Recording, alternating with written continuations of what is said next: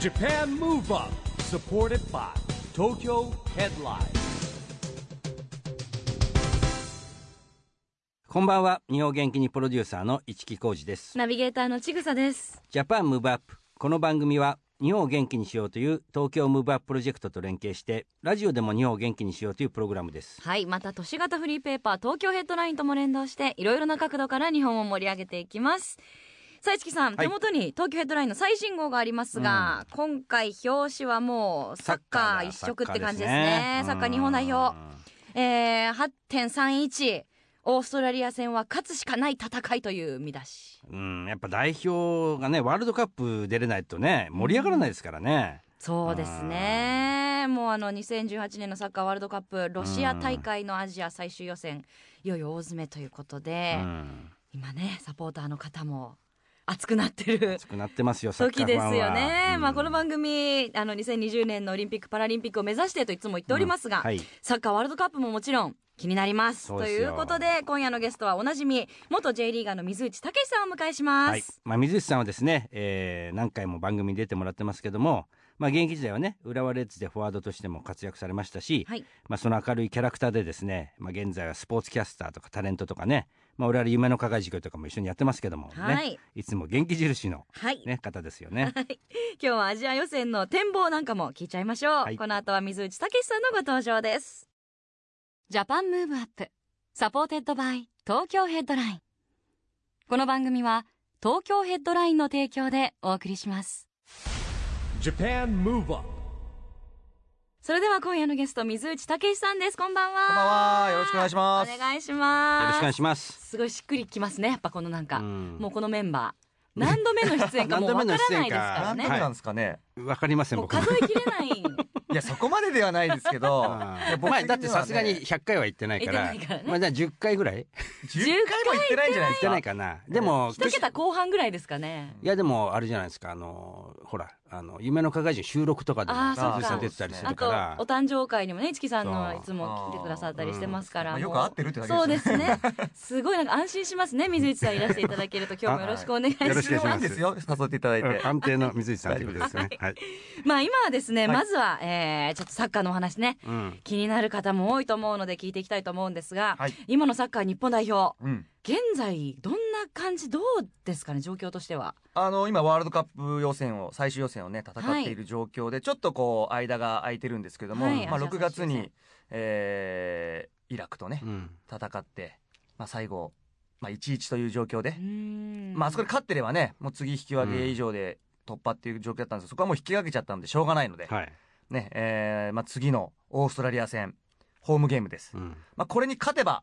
出れます。なるほど。で、1位です、今のところ。うん。なのでうん、えー、まあ、世の中の人たちは、ああ、また日本出るんでしょと思ってるかもしれないですけど、うんオーストラリアというチームがまず強い。うーんまあで強いんですか強いですよオーストラリアへ。ーで、日本はワールドカップ予選でオーストラリアと何回も戦ってるんですけど、ちゃんとまともに勝ってないんですよ。へえ。それは知らなかったな。オーストラリアの試合で出場が決まったとかあるんですけど、うん引き分けだったりするんですよ。なるほど。うんうんでまあいろんな大会でもアジアの大会でもぶつかってるんですけど、うん PK で勝ってたりとかなるほどね。なのでへ90分とかことを考えると勝ってなかったりするんですようーんでまあその相手に、まあ、まず勝てればいいんですけどえも、うんまあもちろん勝ちに行くわけですが、うんあの8月31日ということで、まあ、日本の J リーグの国内の選手たちは、まあ、シーズン中うんなんですけども、あの海外組と言われるね海外でやってる選手たちうはんちょうど開幕して1週間2週間っていうぐらいの状況なので、まあどの程度コンディションが上がってるかなるほど。あとは例えばその長谷部怪我我しちゃってましたけど、まあ多分この試合には間に合うだろうとは言われてます、うんまあ間に合うと本人も言ってたんですけど計算上は、 ただまあそれはどこまで戻るかっていうのもあるし、あとはあの例えばホンダなんかは、まだチームちょっと決まってるあなんかねか決まってないかまだ最近騒がれてますねまあ近々決まるとは思うんですけども、そういう所属がまだ決まってない選手がいたりっていうところもまあどこに行くかもわからないし、まあどの試合にまあ試合に出れるかどうかもわからない、まうあん出れるところに行くとは思うんですけど、それにちょっと海外の選手たちのコンディションが心配だなとは思いますけどうん、ただまあ今までやってきてる選手たちなんでね、まあチームとしてっていうところではそんなに心配はしてないんですけど、うんただこのオーストラリアというチームがね、あの今までは、まあ、大柄な選手はもちろん大柄なんですけども今までどんどん蹴ってくるサッカーをしてたんですね、長いボールを蹴って、うん競ってこぼれたボールをみたいなだけどこの前のコンフェデレーションズカップっていうのが、あのーワールドカップのプレ大会でうんロシアであったんですけども、その試合ではもうすごい繋いでくるんですよねスタイルが変わってるんですよ、へうん、だからその繋いでくるものに対して日本はどういう対応ができるかっていうところだとは思うんですけど、うんまあ、今までは日本が繋いで相手がガンガン来て長いボール蹴ってってきたんですけど、まあ、長いボールをボンボン入れられるよりはやりやすいかなっていう気もするんですけどちょっとこう今までのオーストラリアと違うぞというところでーうん難しさがあるのかなあと8月31日ですからはい暑いんですよ日本はそうねですよあー暑いですねだけど暑いですオよーストラリアの人たちからするとちょっと冬場なんで向こうは、うんまあ、その辺のちょっとこうホーム感を出せればなとうんいうところがあるので、なるほどねまあそこで勝てばうんワールドカップ出場決まるのでうんそこで決めたいですねううんん実際うんホームゲームとアウェーゲームって選手側からしたら精神的にすっごい変わるんですかあのーまあ、日本は日本でね当然やりやすさあるんですけど、うんまあ、気候ももちろん日本人分かってるじゃないですか、はいまあ、冬寒い 夏は暑くうてん湿気があるっていうのは日本分かってますけど例えば海外アウェイに行った時の難しさっていうのを感じるみたいですねあーそこは。だだから日本にそうだな例えばその海外のチームが日本に来てもそんなにアウェー感感じなかったりするかもしれないですね。まあ、夏場はね、うん湿気があるから暑いなって思うかもしれないですけうど、んホテルも綺麗だし快交適通なんもですね整備されてるし、まあ ね食べ物も美味しいしね そうそうそう、んでサポーターっていうかねファンの人たちうもんはい別に日本は応援してても自分たちをやじられることもあんまないし、あーうんマナーが確かにねそうそういいですねだけど日本が例えば比較的他の国行くとうブんーイングされたり、ん練習場急に変えられちゃったり、うんいろんなことがやっぱりあるのであーその辺のストレスはやっぱり日本の選手たちは結構デリケートな部分があるから確かにねまあ便利なところに住んでるから余計そうかもしれないですねそうなんですよ、ねまあ、昔ほどではないと思うんですけどねうん昔は本当にもう練習場に釘が落ちてたとかえへえー釘拾うのでだって練習時間半分なくなっちゃってはい練習終わりとかって言われたりとかもう明らかな嫌がらせ夜中に電話かかってホテルに電話かかってくると かえあるんだってよそれもすごいねそう今はなえくなってきたらしいですけどだからそういうストレスっていうのはやっぱりうんアウェーに行くと行ってみなきゃわからないのでーだってそれこそオーストラリア戦の次はアウェーなんですよねそうですそこはもうサウジアラビアなんではいもしオーストラリアでこれ星を落とすようなことがあるとうんサウジアラビアにはもちろん勝たなきゃいけないですしうんあのサウジアラビアもえー現時点でえー2位かななのでチャンスあるんですよチャンスあるっていうなかるほどあの権利があるわけですよ、うんまあ、オーストラリアと同じように、うんでオーストラリアも日本に勝てばもう次タイかなまあまあそのもうほぼ大丈夫なわけですよううんんだから日本戦がもう全てオーストラリアうも、んまあ、引き分けでもいいかなぐらいにもしかしたら思ってるかもしれない、あなるほどねサウジアラビアも、あの UAE と戦った後にのホームで日本戦なんで、うんまあ、そこで勝てばいいと思ってるんで、うん日本としてはこの上位の2チームと1位2位争いをするんで、はい2連敗したらもうダメですから日本は。はいうんきついですねかなりきつそいれねでえす。ーだからオーストラリア戦でね、本当勝てばもういいんですけど、勝てなかった時のこととかを、まあ、考えるか考えないかですけど、終わった後に考えればいいんですけど、その終わった後の試合っていうのが、アウェーでのサウジアラビアなんで、9月のサウジアラビアはね、あの40度ぐらいあるそうです。 40度そしてまあ、えでも40度でグランじゃあもっとグラウンド暑いですよねきっとねそうですね、まあ、夜でどの程度なのか分かんないんですけうどん、で、し湿度もなんか90%って言ってましたね。湿度90どうやらそういうのがあるらしたあるらしいんですよね。えまあ、場所にもよるんですけど、まあ、そこのスタジアムこの前発表されてましたけど、まあ、本当5万6万入るようなーうんスタジアムででサウジの試合とか、まあ、昔日本があのオリンピック予選とかワールドカップ予選で結構サウジアラビアと対戦することがあるんですけど、うんまあ、テレビで見るじゃないですかあ今日お客が入ってないのかなと思うとこう白い白いんですよスタンスタンドが。うんで動いてるんですでもそうするとそのあのーなんていうんですか民族衣装って言ったら変ですけあどーあのこうあ白ーター白くバンっていうかもう白装束頭からねではいダメだあの状況で見てるんですよみんな、えーあうん暑いからですかね違う民族衣装かそうそう暑くてもあの格好ですからね、へーだから女性はほらそのねあんまスりタジ肌アム見せ入れなかったりするてし、ねえーうんすまごあいですねもそういう状況だただ日本選手たち結構そういうのはもう慣れーてる慣んでれてるうんうん、まあ慣れてるとはいえやっぱりその日本で戦ったサウジアラビア戦ってのは日本はいいゲームをして、うんえー勝ってるわけですねうんでそれが同じ相手と戦うんですけども向こうに戦うとなるとやっぱりいろんな気候もそうですし状況が変わってくるので、うんあとはその日本も勝たなきゃいけないってういんう状況でプレッシャーがある中で、まうあ、んサウジもそうかもしれないんですけど、そういう中で戦うっていうところはうんあのすごく難しさはあるかもしれないですね。でもそんな中日本代表のキーマンって誰になるんですか誰なんですかいややっぱりね、あのこの前予選前の親善試合でうん怪我をしてしまった香川真司ああ香川真司一木さんも会ってきましたね香川真司もういい今あ僕そうイなんだンスタ友達ですあら いつの間にえいやもう友達一回会って飲んで食べたら友達どうねぞ相当友達ですそれは も友達うになれるえへええだから香川がそのやっぱ肩を脱臼してしまってこの前の予選出れなかったんですねうんでももう今はあのー練習をし始めてリハビリから練習始めてサッカーもし始めてるので、まあ、彼もそのワールドカップ予選あとはその自分たちチームの開幕8月の開幕戦に向けて調整していると思うので、うんまあ、どの程度コンディションがやっぱり戻るか、うんまあ、肩なのでうんそんなにじゃな足ほどじゃないと思うんですけどただやっぱ怖さが残っちゃうと嫌ですよね。なるほどうんちょっと転んだ時に手ついたら怖いなとかうんぶつかったら嫌だなとかうんしかも相手はオーストラリアですから、うんまあ、ブンデスリーガってねドイツもそうですけど、うんまあ、それが違和感なくやれるようになればやっぱり日本にとっては大きなプラス材料あとはもう一人キャプテンの長谷部ですね、うんあーまあ、長谷部は膝だったんで、で、まあ、6月の中旬に会った時にはあの、まあ、順調ですとは言ってたんで、うやっんぱりその長谷部の、まあ、キャプテンシーっていうかね、うんまあ、僕からすると18歳の頃から彼を知ってるんでう、んなんであいつがそこまで信頼されてるのかわからないんですけどそれ大人になったってことじゃない ですかねやっぱりねであの、うんほら「心を整える」っていう本とか本も出してますあー出ねしてうますねんでこの前もそのトークショーだったんですけど、うんお前はいつから整えるようになったんだと。なるほそどしたらでも気づいたらやっぱ整えることだったんですけどうんうん2010年の、うんえー南アフリカのワールドカップの時うに、んあの岡田監督からうんキャプテンを任され、うんでも年上の選手もいたりう、んでどうしたらいいか自分の中ででキャプテンってそんなにやったことないんですよ彼は。ああだけどいか任されて、へえででどうしたらいいんだろうって思った時にやっぱ年上の選手にも相談したり、うんいろいろなところでやっぱりそれ話し合っていく中でまずその人を整えてったっていうところうもんあったみたいですうね。うん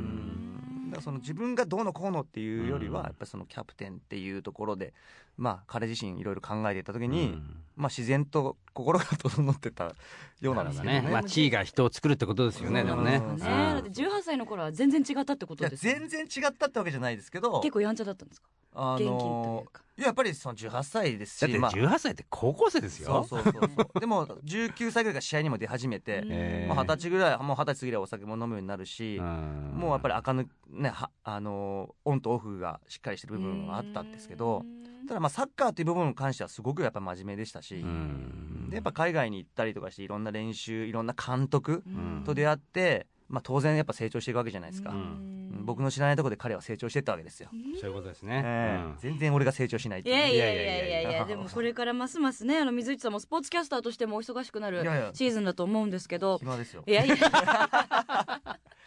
つもお忙し い中来てくださってるじゃないですとんでもかないですなんでまああのこの後のシーズンに向けてもね、はい水内さんもぜひあの元気を注入していただきたいんですけど、はいぜひそんななんか元気になるような一曲、はいえー水内さんだけじゃなくて日本中が元気になるような一曲のリクエストを今いただければなと思うんです がもう本当にね僕元気しかないんです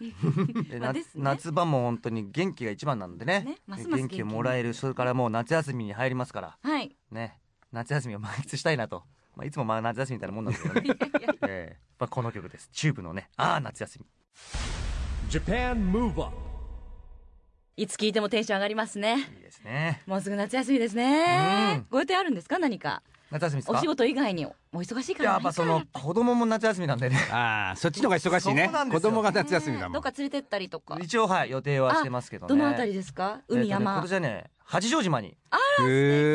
えはい、友達がいるんでいいですね もう行ったらお任せです向こ う、うん楽もちょっとできるんですそうねですねじゃあウねミガメとか見れるんですよ普通に、へへえー八丈島はいいいですよね行ったことない近いですよ羽田から50分そうです東京都ですよねそう八だよ丈島ってねそうだよだって小笠原諸島も東京都なんですそうよですよねあれは遠いけど ね船であれは遠いそうそうクジラ見に行かなきゃいけないそうああクジラぜいひいなあ今年の夏休みねどんなことが起こるのかワクワクしますがお送りしたのは水内さんの日本を元気にする一曲チューブああ夏休みでした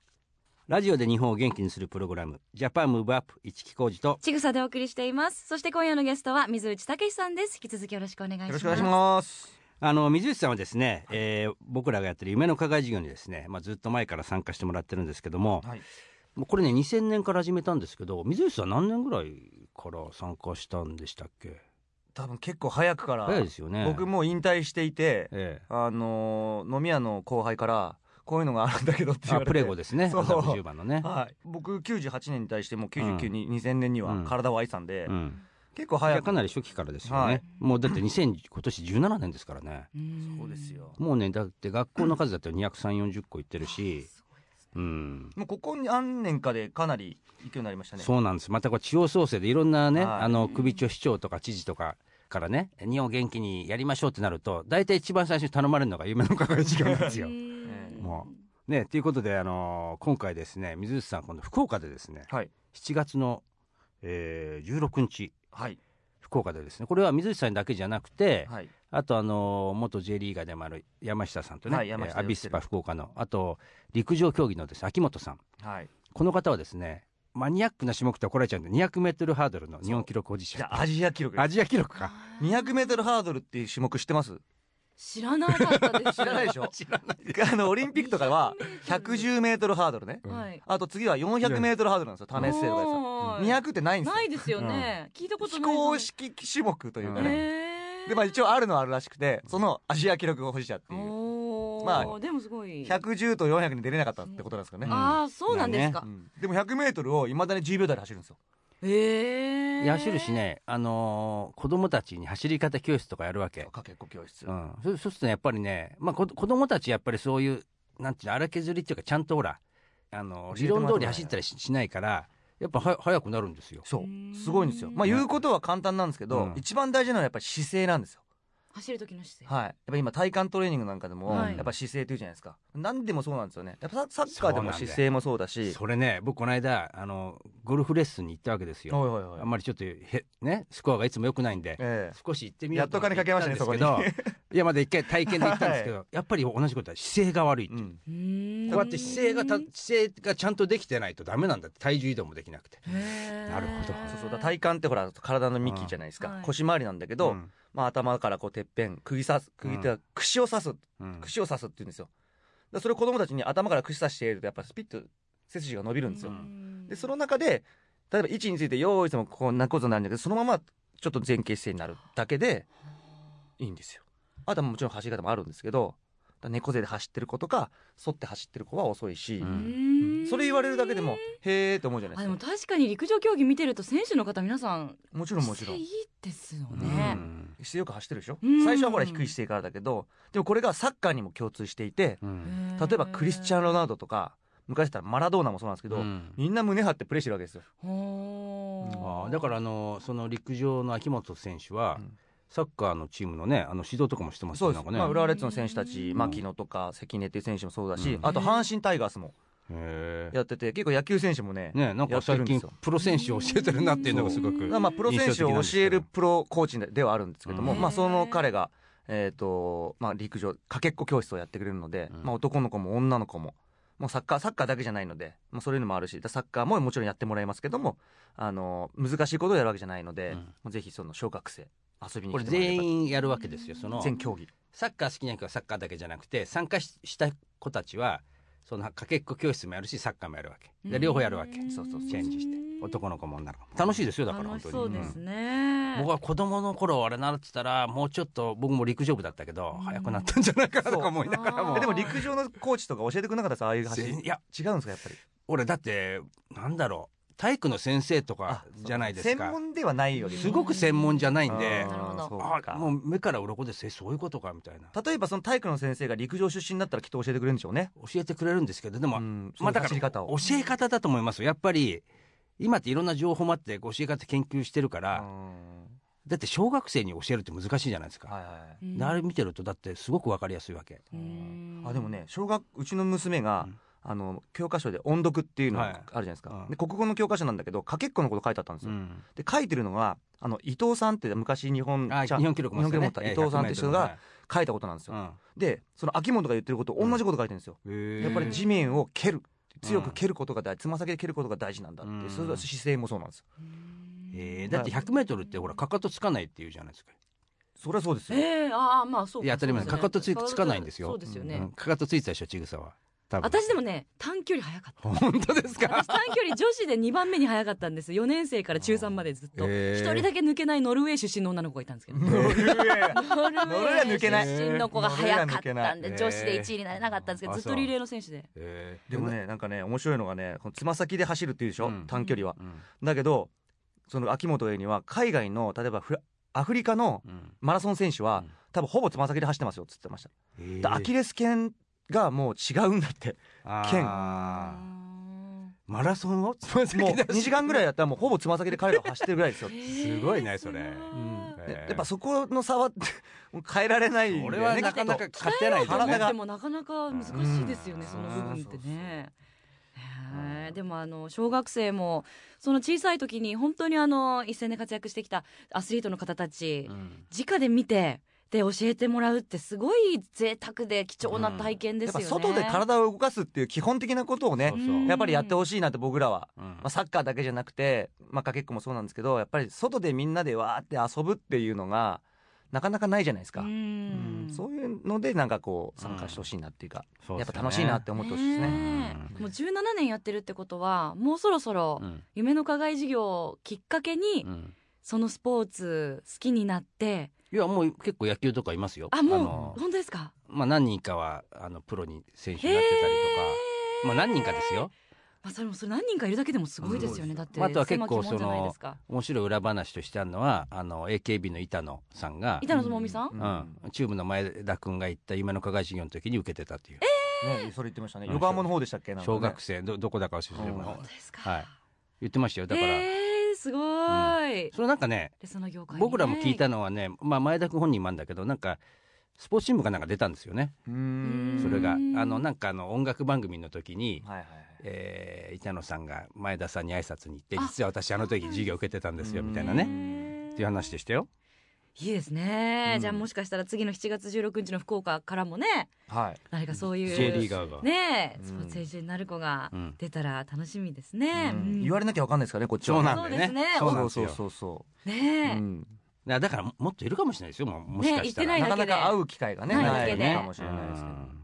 まあ、そしてですね、あのーそういう夢の課外事業と一緒にですね、まあ、チームビヨンドというね障害者スポーツを応援しようという活動もですね、夢の課外事業もコラボしてやってるんですけども、はいあのー水内さんにはですね、えー実はそのパラスポーツシッティングバレー今年のですね2月23日ね、はいあのー一緒に行ってもらいまして、うんまあ、シッティングバレーの選手たち監督も来てですね水内さんと、あのー元プロバレーっていうんですかね高橋美樹さんはそうですねプロ選手ですプねロ選手です彼女もね入ってもらってですね小学校行ってやったんですよ。シッティングバレシーッテってィングバレー。まあ座っそての名の通り座って、はい座ってバレーボールをするんですけども、まあ、ええネットも当然低いうんうんんですけど、あのーまあ障害者の方たちはね当然その車椅子だったりするんですけどもあの僕らも座ってやるので、まあ、健常者でも一緒にできる、うんまあ、スポーツだって言ってましただからその地方とかでもそうですし体育館で一緒にやったりっていうのは言ってましたね。へだーから僕らがもう当然その競技として出るのは無理ですけど一緒にやるのは全然できるうし、んまああれケツが痛いあれ蹴っていいんでしたっけ？蹴ってもいいんじゃないですかどこだって蹴いいあんだのっけどこ使ってもいいですからバレーボールそうはかそきっうと、うんうんで蹴っていいって言ってました水内さん蹴ってま した。蹴りに行ったら空振りしたっていうえーでもお尻がついてればいいっていうようなルー そルうそうそうだからお尻を浮かべないでやるのかなへえ移だからもう動は移動だからもうお尻お尻使歩っきてあと手ですへえ早いですよだからそのって言われるね、選手たち選手たちはすごい早いでそうすあまずこう上半身の筋肉もすごいんでしょうねやっぱそこはね、うん、鍛えないとさすがにそうへーで水内さん足が出ちゃったわけですね。そうそうねちょっとサッだカーからついサッカー選手ですからもうやっぱはい。職業病ですう。ねうんんそれからですねあのこれも毎年あの2020年のオリンピック・パラリンピック招致が決まってからやってるんですけども、えー青森をスタートしてしてですね、はいはいはい東京ゴールにする未来の道1000キロリレーってやってるんですようん。これはね意味があって7月24日っていうのはオリンピックの開幕予定日なんですね。ううんーんでゴールが8月7日か、えーオリンピックの閉幕日に合わせてやるんですよ。で水内さん1回目からずっと走ってもらっててですね、はいはいはい今年も、はいえー7月31日ですかねおー水内さんはい走ってもらう、そうですねもう結構ホームページで発表になってるんですけど、うんまあ、いろんな方が走ってもらってですね、僕以外はもう結構著名人が走りますからいやいやいいややいやいやいやいやまあ水内さんはベガルタ仙台にいたこともあるんで、はいえーやっぱりそのいろんなエリアでですねあのゆかりがある人っていうことうでん水内さん仙台走ったり、何キロくらいえっとねその場所場所によって違うんですけどあの大体毎日毎日その朝一でスタートするときに一緒にみんな走るんですよはい一般の参加者と、まあ、誰かた、あのーゲストランナーがで僕は31日に走るんですけど、えっと宮城県庁から多分ススタートするんですけどえっ、とね長い時で5キロぐらいでもい短い人は1キロとかそうですね女で性とかもいるんであのねどっちかっていうとこうなんて言うんだろうあのたすきをつないで走っていくのが目的なんで、はい別にその全速力で走るみたいなうんもうものではないんでゆっですねくはいり、あのー前走る人がいて、はいその人のペースで行くんですね。うんあとこう一般の市民ランナーも応募した人から選ばれた人が走るんですよ一緒に。うんいいですね、みんなでということで8月7日ゴールが今年は両国国技館国技館かな、なるほどはいらしいですよ両国国技館。去年は上野公園だったんであす。そうですね。あの去年ほらオリンピックリオのオリンピックやってたんで、はいパブリックビューイングやってたんですよね上野公園で。あそうなんだでゴールが上野公園だった。それまではずっとお台場うんお台場ゴールで、えー昔のですねえー二代前の猪瀬都知事なんか走ってましたよ自分であそうあの人そうねそう東京マラソン走るかだからら僕らがこのやっぱたすきをね持ってずっと動くじゃないですかで雨降ってたら当然たすきも濡れるんですけどそれが何日か後にアンカーアンカーっていうか最後の最終ランナーで猪瀬さんとかがこうやってテレビに見てた時にそれを持ってると、うんあなんかいいもんですよ、うんあ俺がつけたやつだとかってやっぱ思あーなっるてねうんたすきってやっぱそういうね良さがあるから、うん他のランナーもきっとそういう気持ちはあると思うんですよね、まあ今暑いで年すけ知事ど走んないんねですか知事はねなんかね本人は僕話した時はあ私走れるわよって言ってたんですけど、はいはいなんかまだ保留というか ですね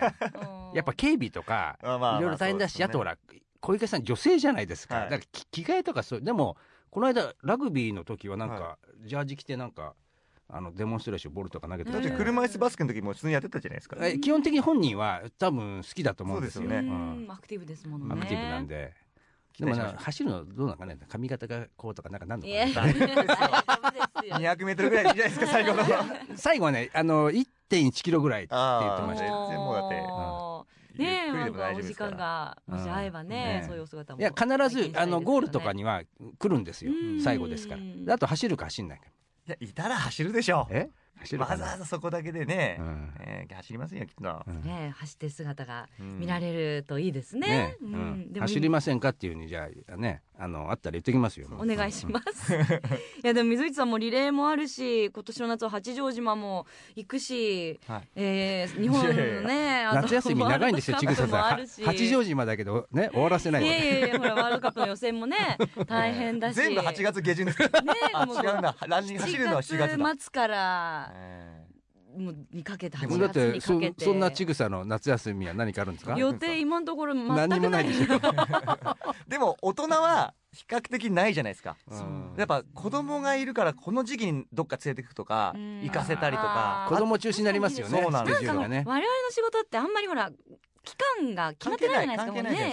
すかもう関係ない関係ないじゃないねですかあの夏もう関係ない夏休みが何日か何日とかって休あみるでわけじゃもないから常に仕事あるからそうですよねねそうそうそうだからうちの場合はうちの奥さんの夏休みじゃあどこで取ろうかっていう、あーなるほどねやっぱサラリーマンなのであーそのどこか行くっていうところをまず決めてっていうところから入っていくんで、本当はねこう決めてがっつり休むとこは休むってメリハリつけた方がうんいいんですけどね、いいんですけどねななかかななかかそういうわけにいかないですよねできれば8月じゃない方が安くていいですからね。あまあ確かにね いろいろね確かに自分ねの飛行機とかね、うん電車とかもそうですよね。まあでもあのお忙しい中またスタジオにも遊びに来ていただいけいでたすらよ。いいですま す。いつにしましょうかね。来週大体3ヶ月に1回くらいのペースでしょう かね。今のところ。いやだってほらあの仙台も走るしええうんでも今度スタジオに来ていただくの。ねえいや次だいさっき話したんですよあのチューブの横浜スタジアム行こうかみたいな8月。 8月あの初水か口さん前田さんとも仲いいですよねみんな僕ら仲良しですよ、はいね僕らも長い付き合いですからえねえチュそうですーねじゃあ次はあのコンサートに行った後ぐらいにじゃあスタジオに来ていただいて感想をお聞かせいただければブあんと思たいます。 31日が俺あるじゃないだってほらね試合がねそうですね8。月31日ねあそうですね。あそれ終わったらにしますか。それ終わったらじゃあ9月入ってからにしますか。あじゃあせっか9くだっ月5た日でらすよ試合。サウジアラビア。ア戦の後 にします。あどんどん伸ばしてるええまとめてねお話9伺える月の頭。ああ八丈島行ってるな。ああ、どんどん、まあね、じゃあちょっとスケジュールは後で確認させていただきましょう。ワールドカップ決まってねうんそうですあ、ね決決ままっってか。そうですね、すてかららがすがしい気持ちで。はい。でお会い負でけきたら負けたら来ますよ。うんそうですね。大変ですからもしこれワールドカップ出れなくなったら日本サッカー界うんあー相当なダメージですよそ。うですよね、大打撃。はそうですよね、はうんじゃあ我々もちょっと応援にね、力をはい入れましょう。うんということで今日は本当にどうもありがとうございま ありがとうしございた。ました今夜のゲストは水内武さんでした。 Japan Move Up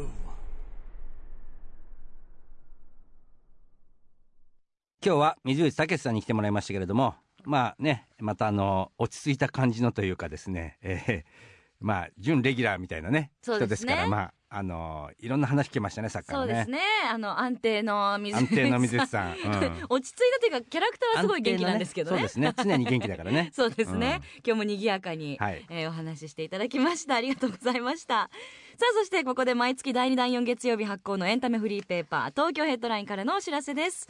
現在23区内を中心にカフェや飲食店などさまざまな場所に専用ラックを設置し約35万部発行しているフリーペーパー東京ヘッドラインが来週月曜日7月10日に発行されます最新号はアニメのテーマソングなどで人気急上昇中の歌手の綾野真白さんのインタビューや人気連載企画の「東京グルメ探偵」や格闘家イケメンコラム2週間のイベントカレンダーなど盛りだくさんの内容ですぜひ東京ヘッドラインをお近くのラックでピックアップしてください配布先は東京ヘッドラインのウェブサイトチェックしてくださいねということでジャパンムーブアップそろそろお別れのお時間です次回も元気のヒントたくさん見つけていきましょうはい。さあ、いよいよ東京でオリンピック・パラリンピックが開催されます。はいそんな2020年に向けて日本を元気にしていきましょう。ジャパンムーブアップお相手は市木浩二と、ちぐさでしたそれではまた来週ジャパンムーブアップサポーテッドバイ東京ヘッドラインこの番組は東京ヘッドラインの提供でお送りしました